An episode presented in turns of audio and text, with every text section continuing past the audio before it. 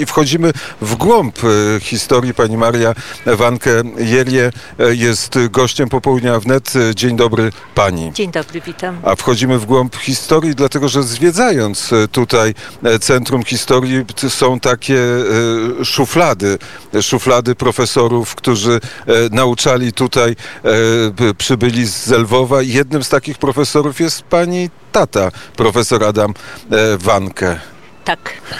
E, historię opowiedzmy, e, jaka, jaka, ja, jak, jak mu tu było na samym początku. Czy zna pani e, tę historię, czy została pani opowiedziana? Tak opowiedziana wielokrotnie. Przyjechał z Lwowa, za Lwowem tęsknił i mnie i mojej siostrze, bliźniaczce Małgorzacie, tę tęsknotę za Lwowem stale przekazywał. Ale pierwsze lata powojenne były trudne.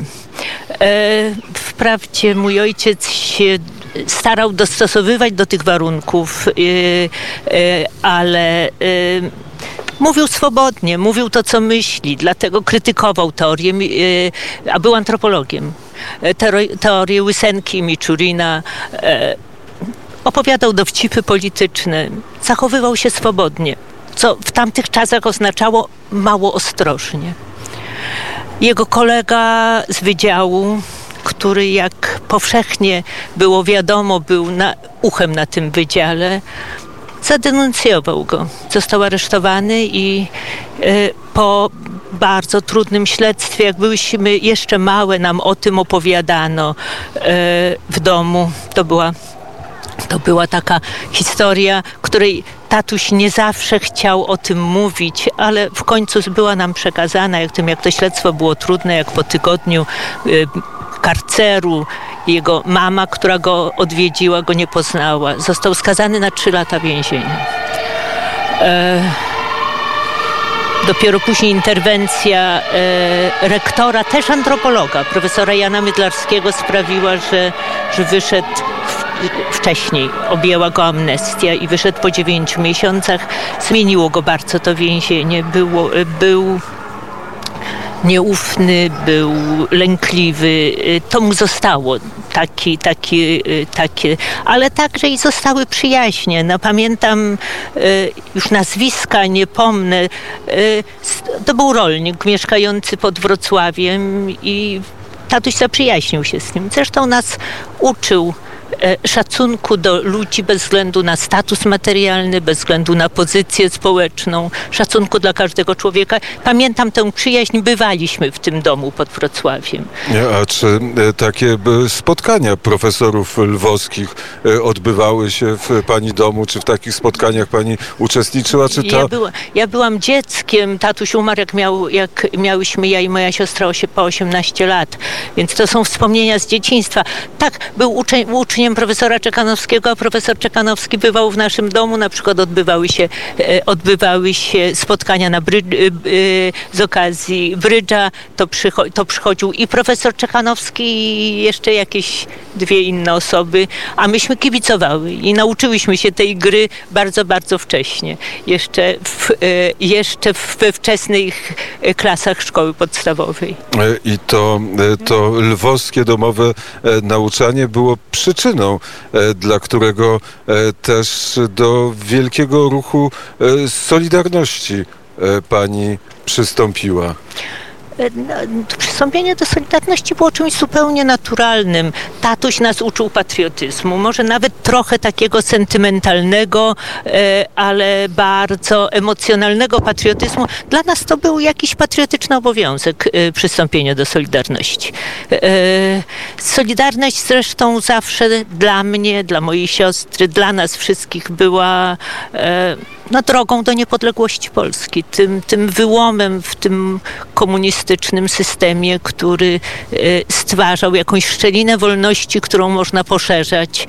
I, a, ale w zasadzie to, o czym myśleliśmy wtedy, kiedy powstała Solidarność, to nie o jakichś prawach związkowych, o niepodległości. I e, to b- środowisko e, solidarnościowe, niepodległościowe we Wrocławiu było e, bardzo silne i bardzo mocne. E, Przede mną leży książka, której, e, której e, Jestem jest, współ- jest pani współautorem razem z siostrą. Tak, z moją siostrą bliźniaczką. Uśmiechnięty wojownik Romuald Lazarowicz. E, Kim był? Dlaczego uśmiechnięty? Rom, Romuald Lazarowicz y, był y, i działaczem opozycji przedsierpniowej. Y, współtworzył Biuletyn Dolnośląski, ale i działaczem Solidarności bardzo aktywnym, a później współtworzył Solidarność Walczącą razem z Kornelem Morawieckim, bo zresztą z Kornelem Morawieckim w tej grupie Kornela Morawieckiego już się spotkali y, przy y, redakcji Biuletynu Dolnośląskiego. To była we Wrocławiu postać drugoplanowa, ale strasznie ważna. E, To człowiek, człowiek instytucja, który, y, którego aktywność i dorobek życia mogłoby wystarczyć na, na kilka biografii. I tak e, popatrzyłem e, e, w pani oczy i sobie pomyślałem, że przecież zna pani wszystkich czołowych polityków i czołowych aktorów naszej sceny politycznej teraz. Pochodzących z Wrocławia, Tak. znam ich bardzo wielu i cenię to sobie, że potrafię z nimi wszystkimi rozmawiać. I z jednej strony, i z Z drugiej jednej strony i z drugiej. Jak pani to robi? Nie wiem, w jakiś bardzo naturalny sposób. Nie, nie, nie wykluczam nikogo. Rozmawiam, każdy ma swoją opowieść, każdy ma e, swoje argumenty i potrafię je wysłuchać i szanować. E, I taką postawę e, można nazwać, że pochodzi z lwowskiej szkoły antropologicznej? Ja nie wiem, czy to z Lwowskiej Szkoły Antropologicznej, z jakiejś tradycji e, tej inteligencji e, lwowskiej przedwojennej, której chyba trochę cech nabyłam. A potrafilibyśmy choć jedną, dwie albo trzy cechy nazwać? No już o jednej powiedziałam. Szacunek dla każdego człowieka bez względu na, na pochodzenie, na status materialny poglądy także. E, e, Szacunek. E, e, Tatuś nas także uczył przebaczać.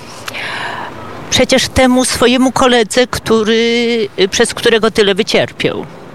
Zaraz po wyjściu z więzienia przyszedł do niego, wyciągnął rękę i powiedział: Marian, ja tobie przebaczam. To była dla nas lekcja, wielka lekcja życia. Tatuś nas zawsze uczył, że przebaczenie jest znacznie bardziej potrzebne temu skrzywdzonemu niż temu, kto skrzywdził.